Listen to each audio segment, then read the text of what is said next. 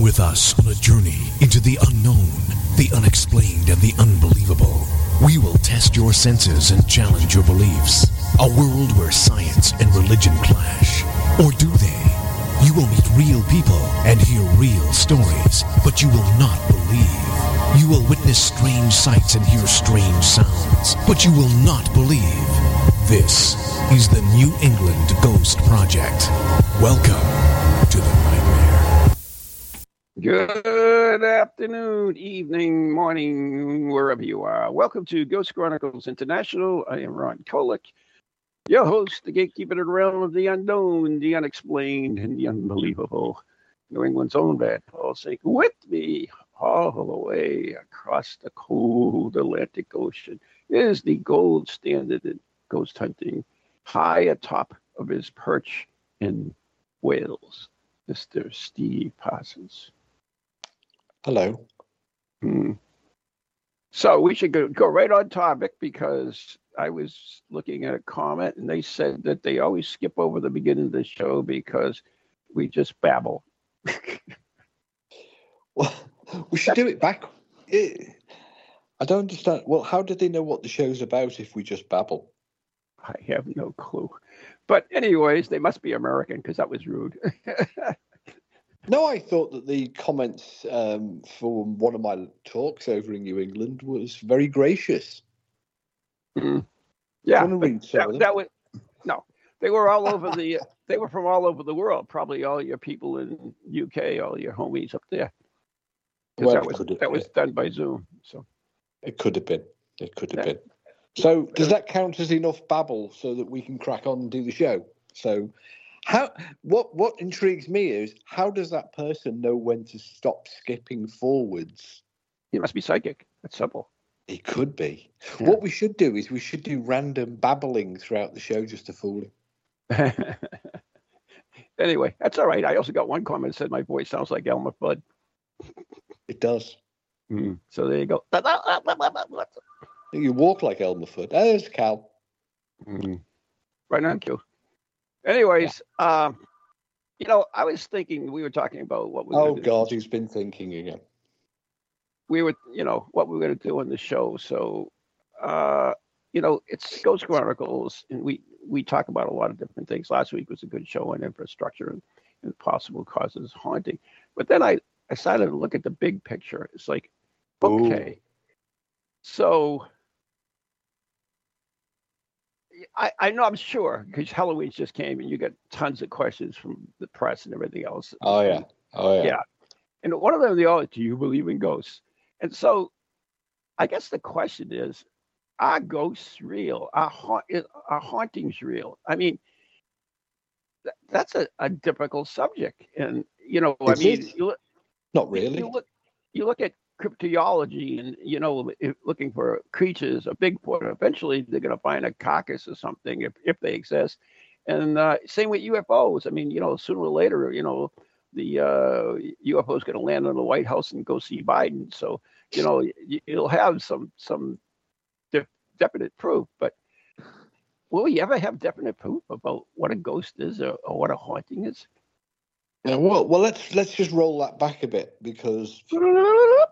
I was rolling it back, sorry. There you go. Because what you said was cryptozoology will find the carcass or won't find the carcass. Yeah, but as long as they don't find the carcass, they will always hope that there is a carcass to be found or that there is a creature to be found. So the evidence will only, or the knowledge will only come from discovery. Likewise, as long as aliens don't land on the White House lawn, there will always be hope that there are aliens. Yep. If they don't land, there will always be hope. If they do land, then we will have an answer. It's kind of like the Schrodinger's cat thing, isn't it? Yeah. And it's the same with ghosts. As long as we have no evidence for the existence of ghosts in whatever that word might be, whatever it is, then there is always hope. That when we discover things, then we either remove hope and replace it with definite knowledge, And let's go back to my favorite subject, or one of my favorite subjects, because even knowledge doesn't destroy hope. Take the orb. It has been conclusively demonstrated over and over and over, to the extent where the camera manufacturers themselves include a page in the instruction manuals of many of their cameras that explain these white blurry blobs that appear in the images. Yet that has done nothing. Well, that has done very little to diminish people's beliefs and hopes that these little floating blobs of light, which appear on videos or appear on their photographs, are some form of manifestation of the paranormal, some little psychic ball of energy that floats about or manifests. So even though we have conclusive, demonstrable, repeatable proof that these are not an anomaly, that they are merely a byproduct of the actual process of taking the pictures or the videos, it's done nothing. The closest you get is an acknowledgement that a percentage of orbs are dust or insects or bits of fluff and fibre floating about in the air, or water droplets, but always the big but. And inevitably and frustratingly, the person that says but is usually referring to an image that they are about to show you or present, because they took. Probably that they took, or a member of their team or gang, or that somebody that they believe in took. The frustrating thing is you can only go back and repeat what you said earlier, which is that there is demonstrable, repeatable, blah, blah, blah. And you end up sounding like the skeptic at the end of each episode of Most Haunted, where you have to come on and give an alternative point of view for balance. But you know that nobody's listening. You know that none of the audience care. You're just kind of the spoil sport at the party pooper. Well, they just add that in to show legitimacy to the show. Like, oh, we brought an expert in to put his point in. That's all. Yeah. Yeah. And the frustrating thing is you are up against, it's akin to telling somebody who goes to church every week, who believes in God, who prays, that there isn't a God. Mm-hmm. We can't demonstrate whether there is or there isn't. Mm-hmm. There are millions and millions of people on this planet who believe in their God, their particular God. But I think the difference between that wars out. Well, it's not. There's no difference. No. There is a difference, because is there? Yes, there is, because religion is professed by religion that it is a belief system. It is a belief system. However, paranormal investigators are not supposed to be working on a belief system. They're supposed to be, and you ask them, they'll tell you, "Oh, I use scientific methods to." You know, we use, you know, the, doesn't matter how you dress up the language. It's still it's a belief-based system, but it's not supposed to be. That's the difference. Religion is supposed to be a belief-based system. That's the whole. That's system. That's only in the way it's promoted. That's only in the wording is actually fairly irrelevant, because it's just the window dressing. If you take somebody's belief in ghosts, or spirits, or an afterlife. Right. It's a very powerful belief. People's beliefs are very powerful. They are. Yeah, but as soon as you said that, Steve, as soon as you say you look at someone's beliefs, and that's what it is. It's beliefs. Beliefs is not necessarily meaning proof, or that this is. All you're saying is that particular person has a belief that something exists, or whatever. No, but the whole House of cards is built on a foundation of sand, both for religion and for paranormal investigating. I disagree. That's your right. That is your right. People go to church and they worship and they get great sustenance and they get great. But they don't go in knowing there's not going to be any proof. Yes, I know they're going because there's not any proof. But individually, they're not seeking a proof. What paranormal investigators are doing, they're not seeking a proof either. What they're doing when they're going looking, what they're doing is seeking confirmation of their belief. They are looking for confirmation. So they go along, they try confirmation of their theories, but not necessarily a belief. Of the theories, they're not theories, they're notions. A theory is a hypothesis that can be tested. Well, that's what they're attempting to do.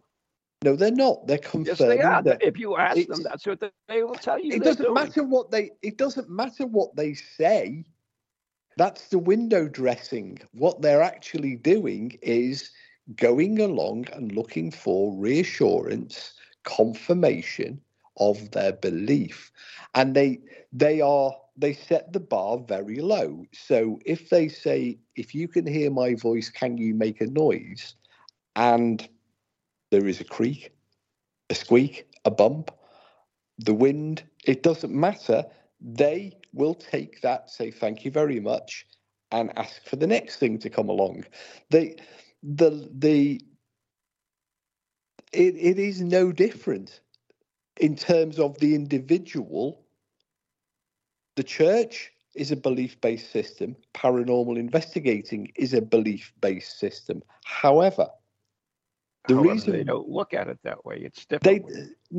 They dress it up differently. Exactly. That's what I'm telling you. Yeah, they don't accept the fact that it's a belief-based system. If you gild a turd, it's still a turd. You can dress. But you're a minority. Most of the people out there, all these ghost hunting groups out there. You can put a pig in a dress; it's still a pig. Yes, but it doesn't matter what you call it. There isn't a but. It doesn't matter what you. Even between you and French and you. Well, I was going to get to that. If you cops stop interrupting for 1 minute and let me. Wait a minute. You're not wait a minute. This is a conversation, which means there's two points of view. You asked me a question. You pontificate. No, this is a discussion, not a question. No, it's not, because you haven't. You asked me a question. You haven't let me answer it yet. Because you're not. You're just beating around the bush. No, I'm not. I'm coming to the difference between the other way of paranormal investigating, which you're about to ask me anyway, which is, in fact, you did. You said, what about French? What about the other scientists who examine paranormal investigations or claims of the paranormal? And there have been many, from Faraday to Crookes to Oliver Lodge. Nickell doesn't count. He does count. Real. You can't discount people. See, that's your whole. You defend it. Sorry, in your argument, you're discounting the main people that drive this. Can we mark this historic moment? You just supported Joe Nickell. I didn't support him. I'm telling you, that's his. Oh, never mind.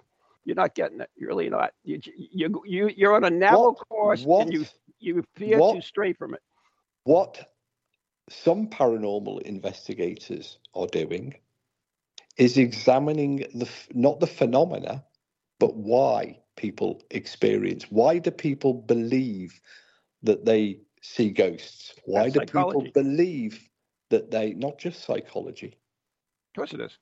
No, it's not just psychology, because there are environmental factors too. We talked about infrasound last week. Mm-hmm. These are effects that people are not consciously aware of. These are physiological effects, not psychological effects. The psychology is what they perceive of the event, their response to the stimulus.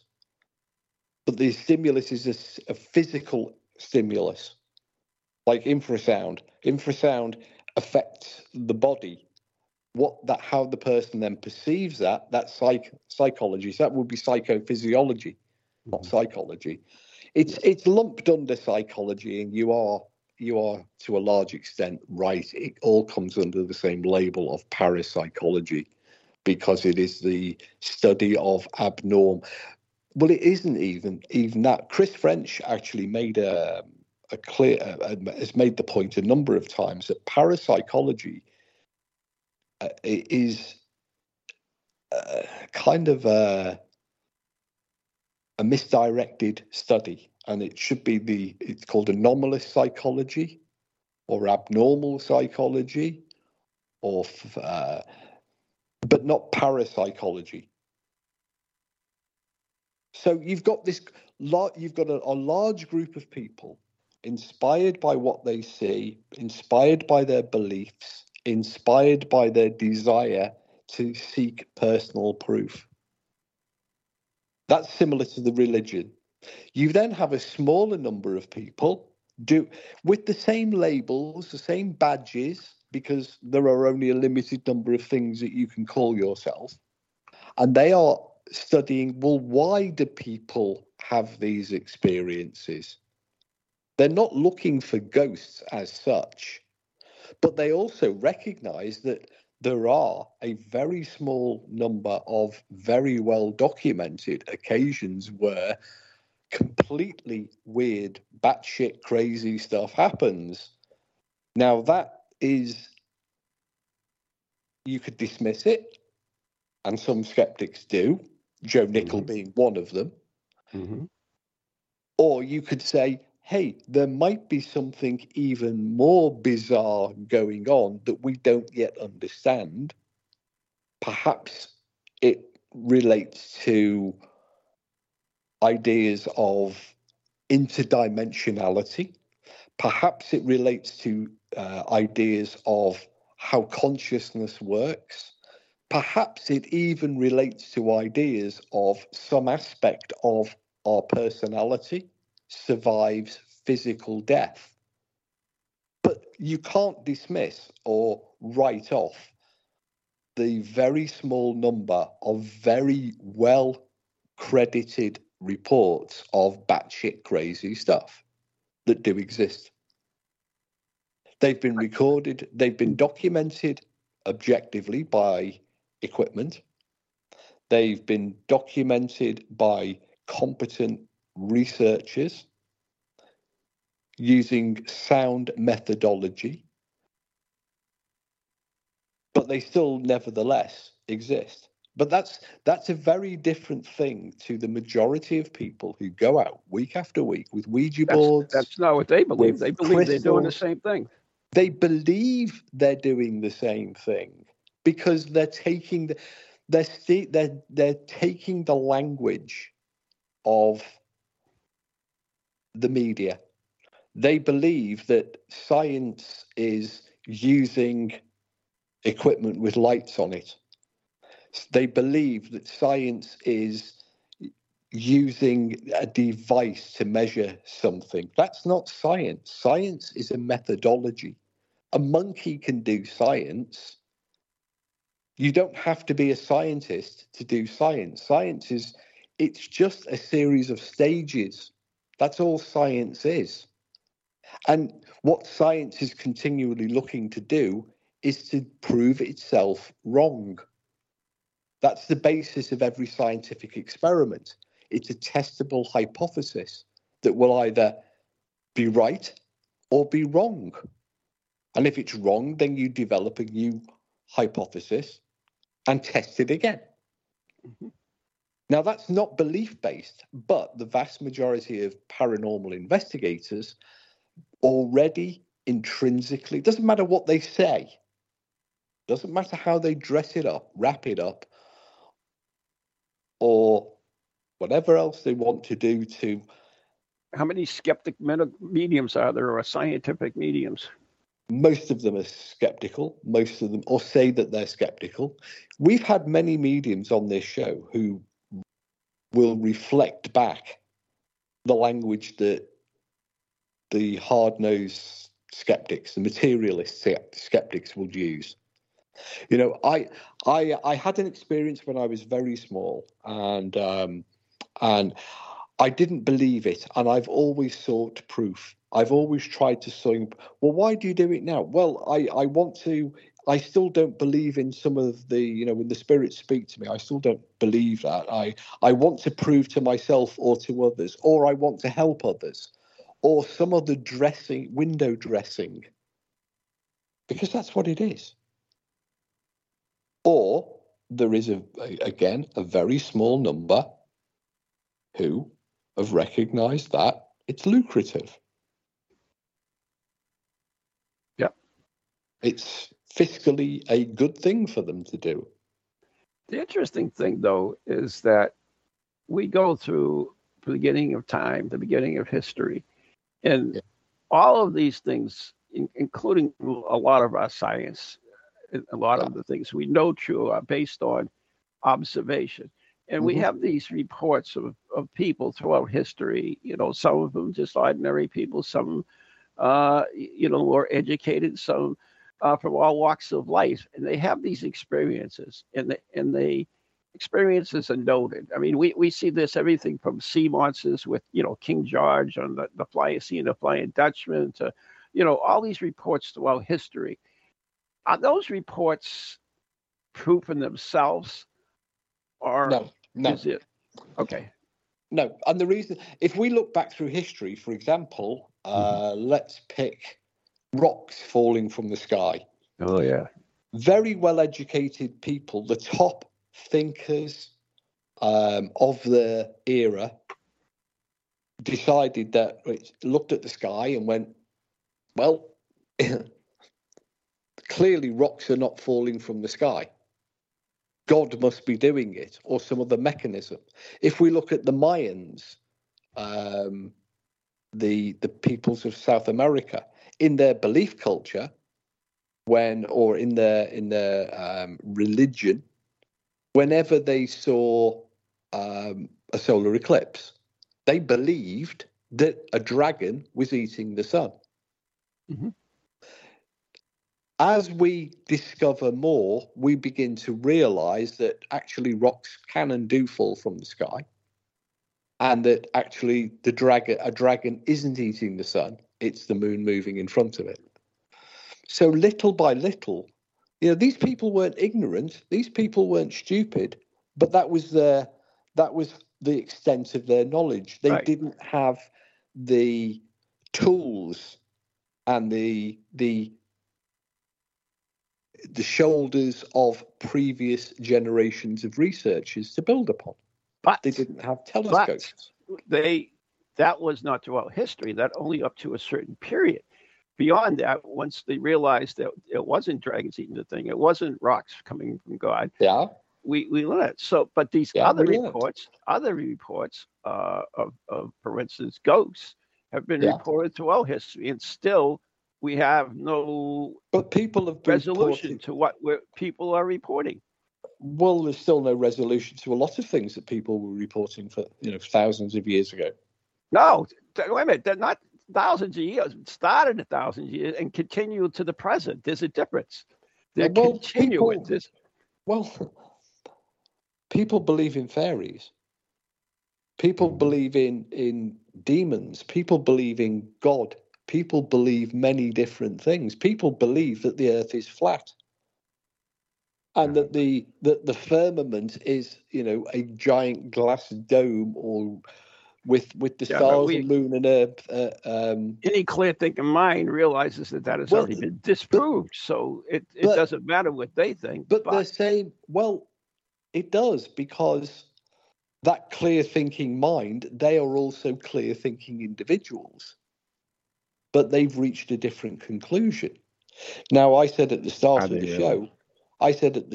show about orbs, it doesn't matter how much proof you give these people. It doesn't matter to them that the camera manufacturers say, hey, look, our cameras do this. It's perfectly normal. So it doesn't matter that the earth is a ball. Mm-hmm. It doesn't matter that we go round a sun. It doesn't matter to them because their belief is so strong. The big deal is that has already been disproved. We know the Earth is not flat. I mean, I don't care who's out there. More people believe it. We know that. That's true. Proven scientifically. Well, it can be proven in lots of other ways. You don't need science to prove it. No, but you can prove it by mere observation. You don't have to invoke They also can prove that it's flat by mere observation as well. Well, you don't need to use the entire scientific process to observation on its own can sometimes be sufficient. But we have no proof of God. Yeah, but that's. We should leave that out of it because that's strictly a belief system that people accept that they're not looking for proof for it. It's a totally different. There are millions of people who are seeking proof of God in their own individual way, and that's what paranormal investigators are doing. Yes, my own personal and individual will. It's entirely different. The other ones do it publicly. We're gonna take a break anyway. All right, we'll continue this after the break then. Oh, I don't know. Oh, I want. Anyways, I'm not going to. Anyways, you're listening to Ghost Chronicles International with Steve Parsons and Ron Kolek right here on the TojiNet broadcasting system. I am Ron Kolek, your host, and we thank our good friends on Ghost Chronicles Radio and Patreon with over 40 videos exclusive to them. So, want to see me in the Japanese? You can go on there and see it. There'd be more. There'd be more if you download the ones I've stuck on Dropbox for you. Yeah, if you actually took the permissions off your Dropbox, so I could get them, but you won't. So there you go. Just ask for permission. Anyways, on the second half of the show, we will be unveiling a new Teller of Curious Tales. It's been a while. The last one was the pandemic, if I remember. Anyway. No, the last one was 3 months ago. Monkeypox. Okay. Anyways, we'll be right back after the following messages right here.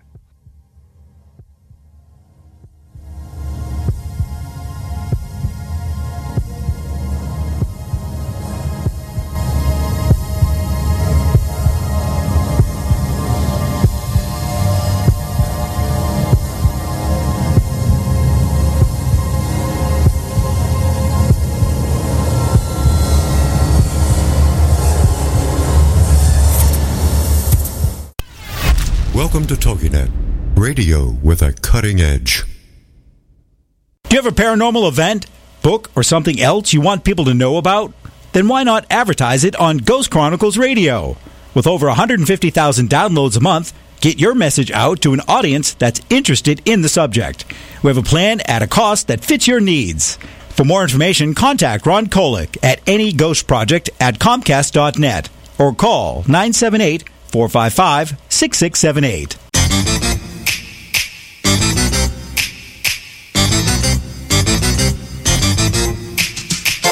They're creepy and they're kooky, mysterious and spooky. They all talk gobbledygooky, the Para-X family. The shows are paranormal, not stuffy but informal. The topics are abnormal, the Para-X family. They're strange, deranged, unrestrained. So grab your favorite brew. It's time to rendezvous as we give awards to the Para-X family.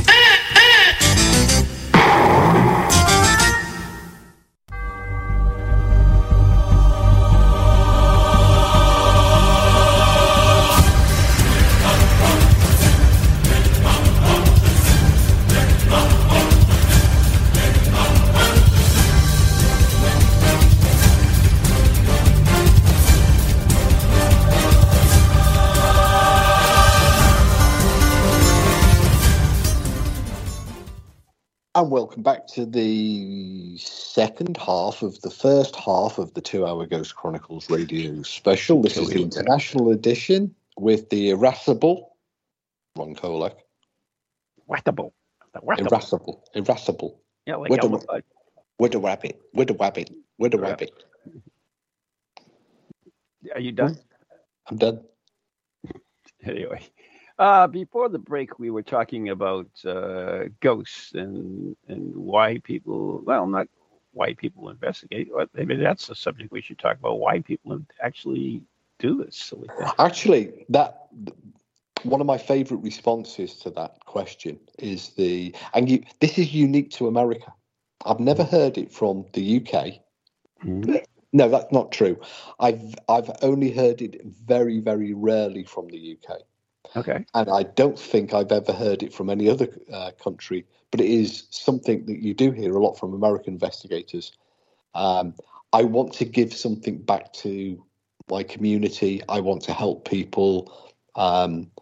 It's a very altruistic approach that American investigators put forward, that they are there. You know why they do help. That, right? It's probably a cultural thing. It's a way once again to give what they're doing validation. It's like we raise money for, like we do raise money for the lighthouse. They do certain charity work. They do events that give some money to a location, or they want to help people. That's why they do it. It gives them validation for what they're doing. It also gives them a degree in their own mind. It also gives them a degree of personal comfort as well. Yeah. I mean, it gives the punters a degree of personal. And the individual. That this is something I was going to say is a big positive in terms of the differences between America and the UK. Because America is still, despite its vast size, it still consists of communities. There are a lot of community groups and teams and people pull together much more in the USA than they do in the UK. In the UK, we will bond together in times of crisis, extreme crisis, and we are, good at helping our close neighbours, but we wouldn't travel, that far. We are not as community orientated as America anymore. We may have been in the past, but we're not any longer. Mm-hmm. And I think that's a good thing for America. Okay. And it's something that we've lost over here in the UK. Yes, we will. There is still that what they call the Blitz spirit. In times of extreme hardship, we will pull together. Like when the Queen died. And we will look after each other, but it takes a lot more to motivate us. We don't do things for our community in quite the way that the Americans do. Yes, there are groups of people in the UK who are very community minded, and there are some people who there are people in the UK who are on every committee, every organisation. They like to be seen as altruistic, but we just consider them as troublemaking busybodies who like to sticky be in everybody's business. Oh, sounds like Steve Parsons. Well, it doesn't sound like me at all. And the Ghost Club and the SPR and the ASAP, sounds like a busybody. Well, you might. That's the way you just described it. I don't know. I'm just going by your own words. Well, you call those people busybodies. No, I'm talking about people. Well, yes, there are people who are members of all three organizations who I tar with that brush. Mm. There are several that I won't ever dare name who are members of every organization, every committee on every organization, and they like to be involved at every level in these organizations. I am a member of all three organizations, and I have some involvement in all three. Mm-hmm. But I never go into the politics of the organizations. I do what they ask me to do and no more. And I've said many, many times regarding investigating, from my perspective, is not altruistic. I don't have an altruistic, spin on when I go to. If people get helped by something I've done, then that's a bonus mm-hmm. for them. I am seeking, to use the opportunity to further investigations, to further understanding, to further knowledge, my own personal knowledge. And if my own personal knowledge, if I share that with other people and they find that helpful, that is also a bonus. Exactly. But it's not my mission statement to help the world. I'm not there to change the world. I'm not there to rewrite the rules. I'm not there to... They're the side effects.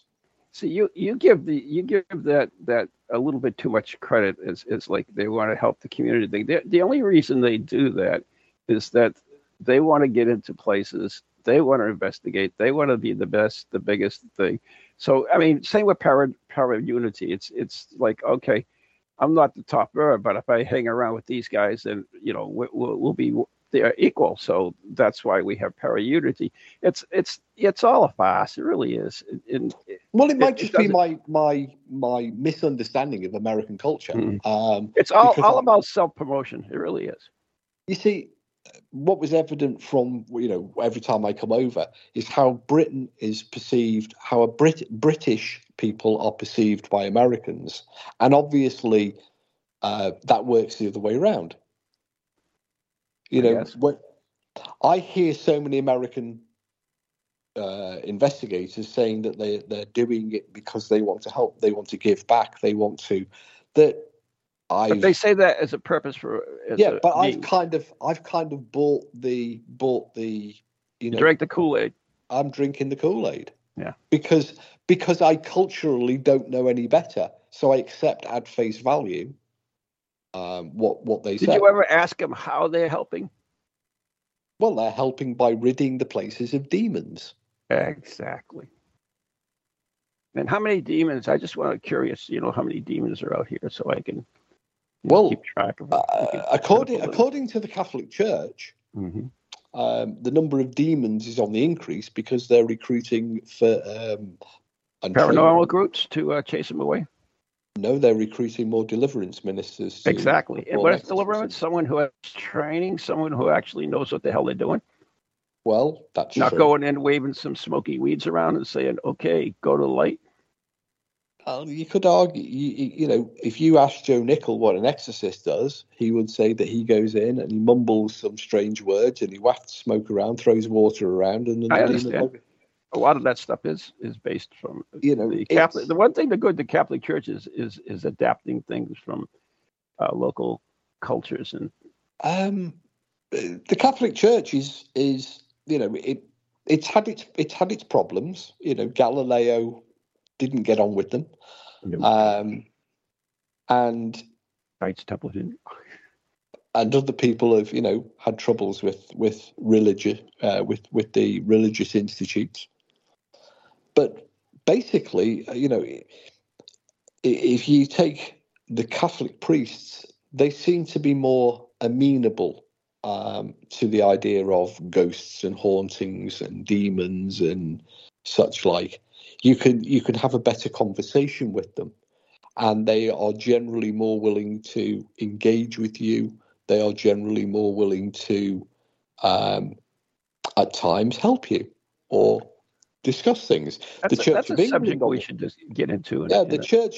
on the other hand, tend to be dismissive.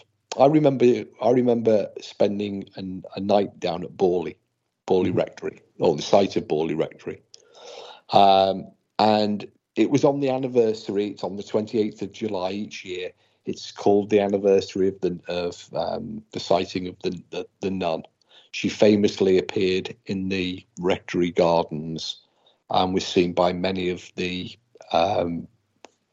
children of the rector, the Bull family. Then she's also been sighted at the gate, and so as that took place on the 28th of July, then annually. A lot of people go to Borley. It's only a tiny, tiny little hamlet. of maybe a dozen houses, properties.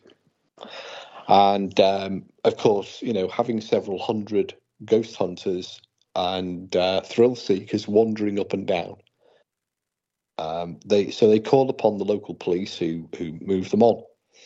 But we had permission to be there. We were allowed to be there. And we were working with the full cooperation of the police. During the evening, the local Church of England minister arrived, because the focus of the haunting at Borley after the rectory burnt down in 1939 switched then to the church over the road. Right. And so a lot of people then, you know, started focusing on the church and the churchyard. And I asked the present, because one of the previous vicars had written a pamphlet and had put stuff into books about the haunting of, particularly of the church. Mm-hmm. So I asked the vicar that night when he arrived to check up on, you know, how things were going. I said, "Have you ever had any experiences in the church? Because your predecessors certainly said that they did." And he was very offhand and very dismissive, and said that this is a consecrated churchyard, people are buried here, and the dead stay dead. There you go. Now, I was puzzled by that, because the dead stay dead is not what religion teaches. Religion teaches that the dead will rise again, you know, when the last trump sounds. And yeah, that's at the end of it. Blah, blah, blah. Yeah. And, you know, when you do die, you go to, you know, Jesus has prepared a place for you in his Father's house, etc., etc. Mm-hmm. But he said to me, the dead stay dead. But now I think he meant that on earth. I think he obviously did, but it was an interesting, you know, use of words. Yeah, yeah, exactly. Very interesting choice of words. Yeah. And he was very, he had, you know, he made it very clear that conversation as regards anything unusual, paranormal, in his churchyard or church. That conversation just ended. Mm. Whereas a Catholic priest, who I've spoken to many of those as well on the same subject, are much more. They will engage with you much more. You can have a more philosophical discussion about what these things mean and why they, you know, why do people do this? Why do people have these experiences?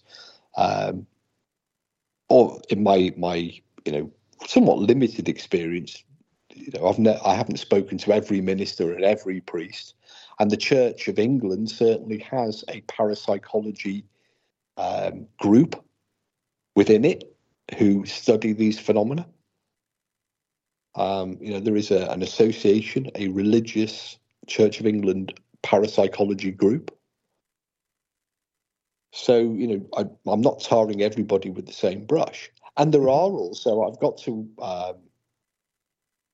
say that there are paranormal investigators who are very well-intentioned in groups with people who believe and are seeking belief, who themselves are looking for something tangible, something they are conducting in their own ways, proper studies of the subject.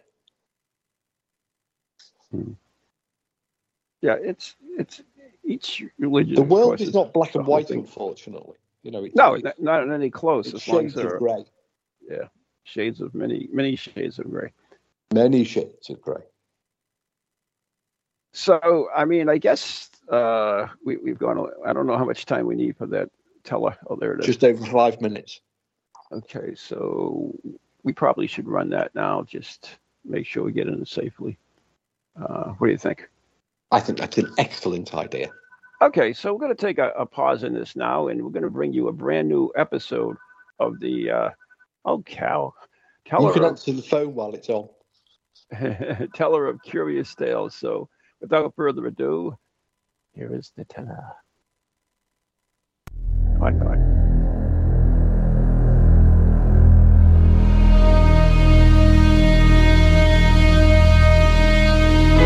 Tonight, I, the teller of curious tales, open my book once again and bring you strange and unusual stories, true stories, stranger than any fiction ever written. Listen to the teller of curious tales.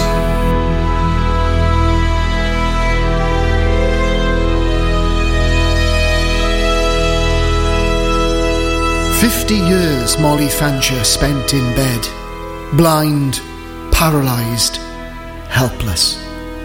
She suffered constantly, in spite of everything medical science could do for her. Now, just being a bedridden invalid for 50 years wouldn't merit her a place on this programme, but the things she did during that time still have to be explained. For Molly could distinguish colours in the darkness. She could find mislaid articles. She could describe the actions and clothing of friends even when they were miles away. She could tell the time by passing her hand across a watch crystal. She could predict thunderstorms many hours before they came, and she could foretell when the fire bells would ring. She could read letters by placing her hand over the envelope. A scientist once held a sealed letter in his hand, while Molly wrote out its contents, word for word, on a slate. In order to make this test more convincing, the same scientist brought her a letter addressed to himself, which had been delivered to his office, and which he hadn't read. She could have no previous knowledge of its contents, yet before this letter was opened, she wrote out every word, without one single mistake. One afternoon, while Molly was chatting with friends, the doorbell rang. Jokingly, someone asked her who it was, and she answered that it was Uncle Ike and that he was very ill. Uncle Ike hadn't been heard from for over 25 years, yet when the door was opened, there he was. And 2 weeks later, he died of tuberculosis. During a great deal of the time, Molly was in a coma or trance, which made any number of ministers believe that Molly Fancher talked to angels, one going so far as to say that Molly had been to heaven many times. Dr. George M. Beard and Dr. William A. Hammond branded her a fake and a trickster, and these men were two of America's leading physicians. But here, their case falls down. They offered no proof, and neither of them had ever seen Molly, and refused to come at her invitation and investigate. On the other hand, many scientists who had investigated either came away thoroughly convinced to Molly's honesty and strange power, or were non-committal.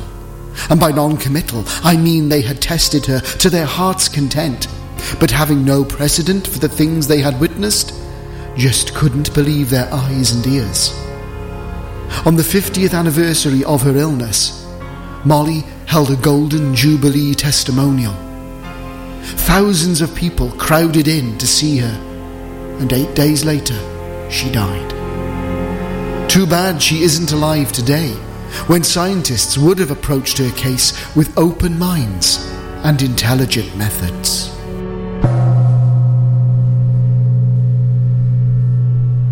The gong strikes. My time is up. The teller of curious tales has closed his book. On my next visit, I'll bring you other stories, curious tales, strange beliefs. Until then, sleep tight.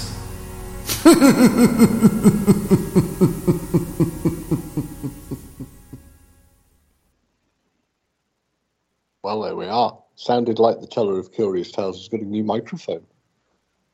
That was an interesting tale. It was, and quite apropos.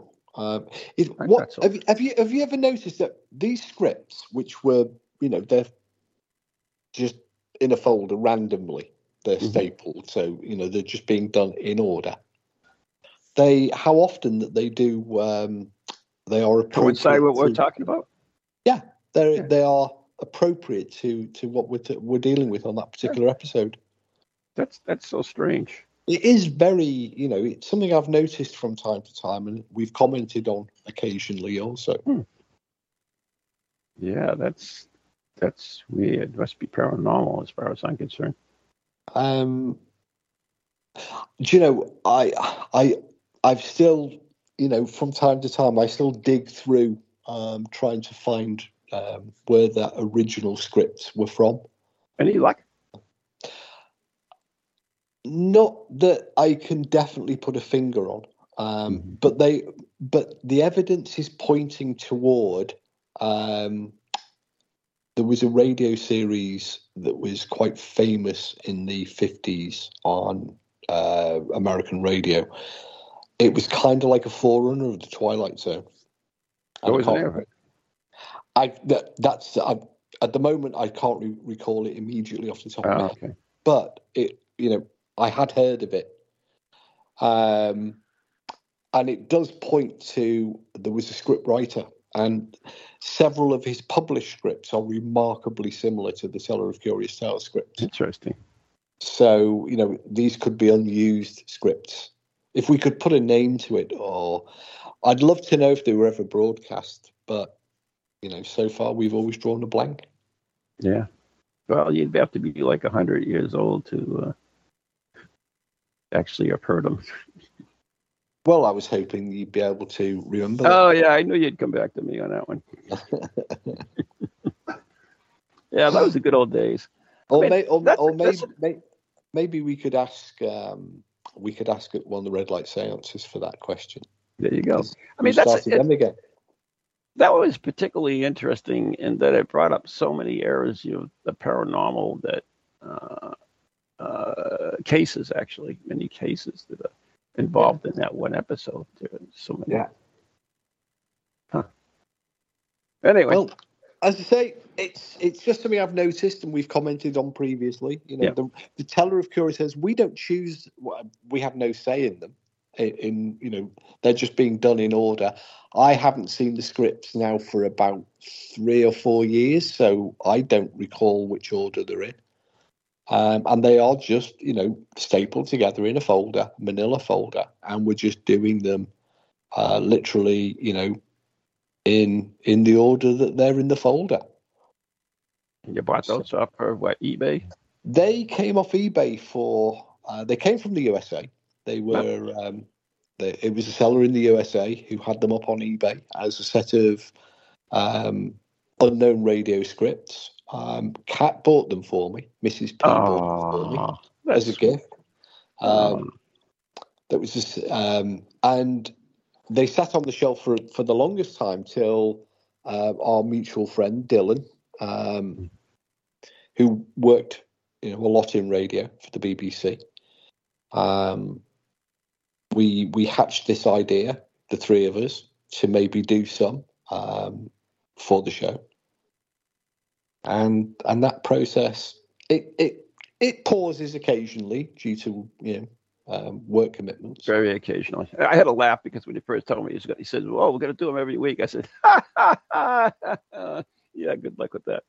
Well, like a lot of things, you come up with a plan and then life changes and you have to adapt. And yeah, but that's just that takes people don't realize. You think he's just like sitting in the thing, but no, he has to read that pretty much flawlessly, and if he screws up, then they have to fix it or restart. Yeah. So it's not just reading them because there's all of the effects, there's all of the editing. It's got to be edited together. It's got to be trimmed. Sure. But we do have one more in the bag, so to speak. Mm-hmm. So there is yet another episode that remains unheard, and I know excellent. I know Dylan has spoken about doing some more. So. Mm-hmm. They will continue. We have, I think there were 250 originally, or close to 250. And do you know how many we've got then, though? The one we did today was Teller of Curious Tales number 34. 34, wow. So I have number 35 already. Amazing. So As you can see, this could go on for decades yet at this rate. Yeah, I'll be dead and buried. I remember originally when we were talking about it, Dylan and I saying, oh, we've probably got a couple of years worth there.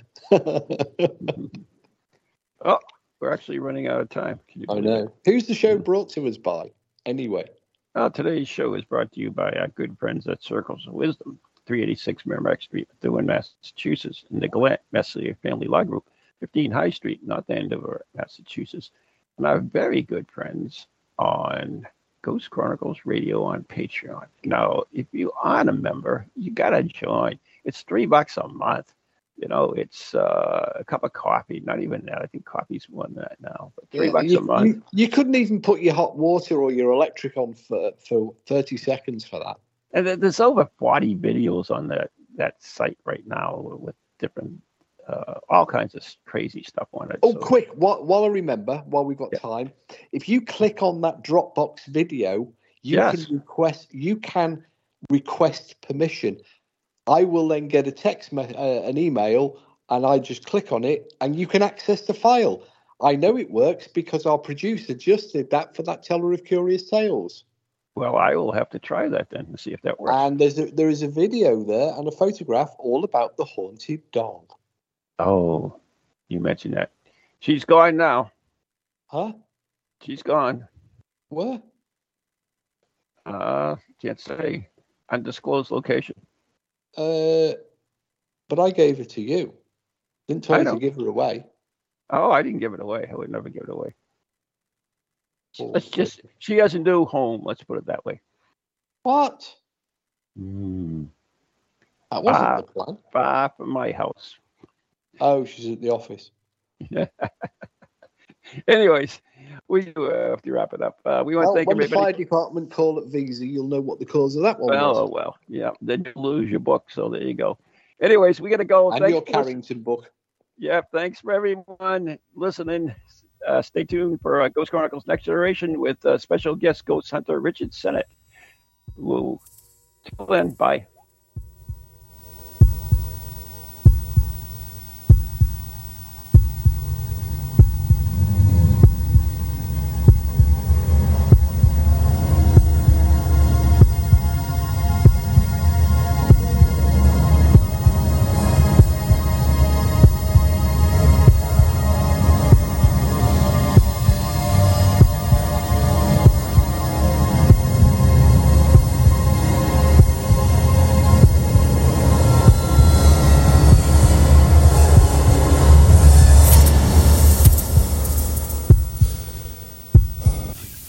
Ghoulies to ghosties, long-leggedy beasties, and things that go bump in the night.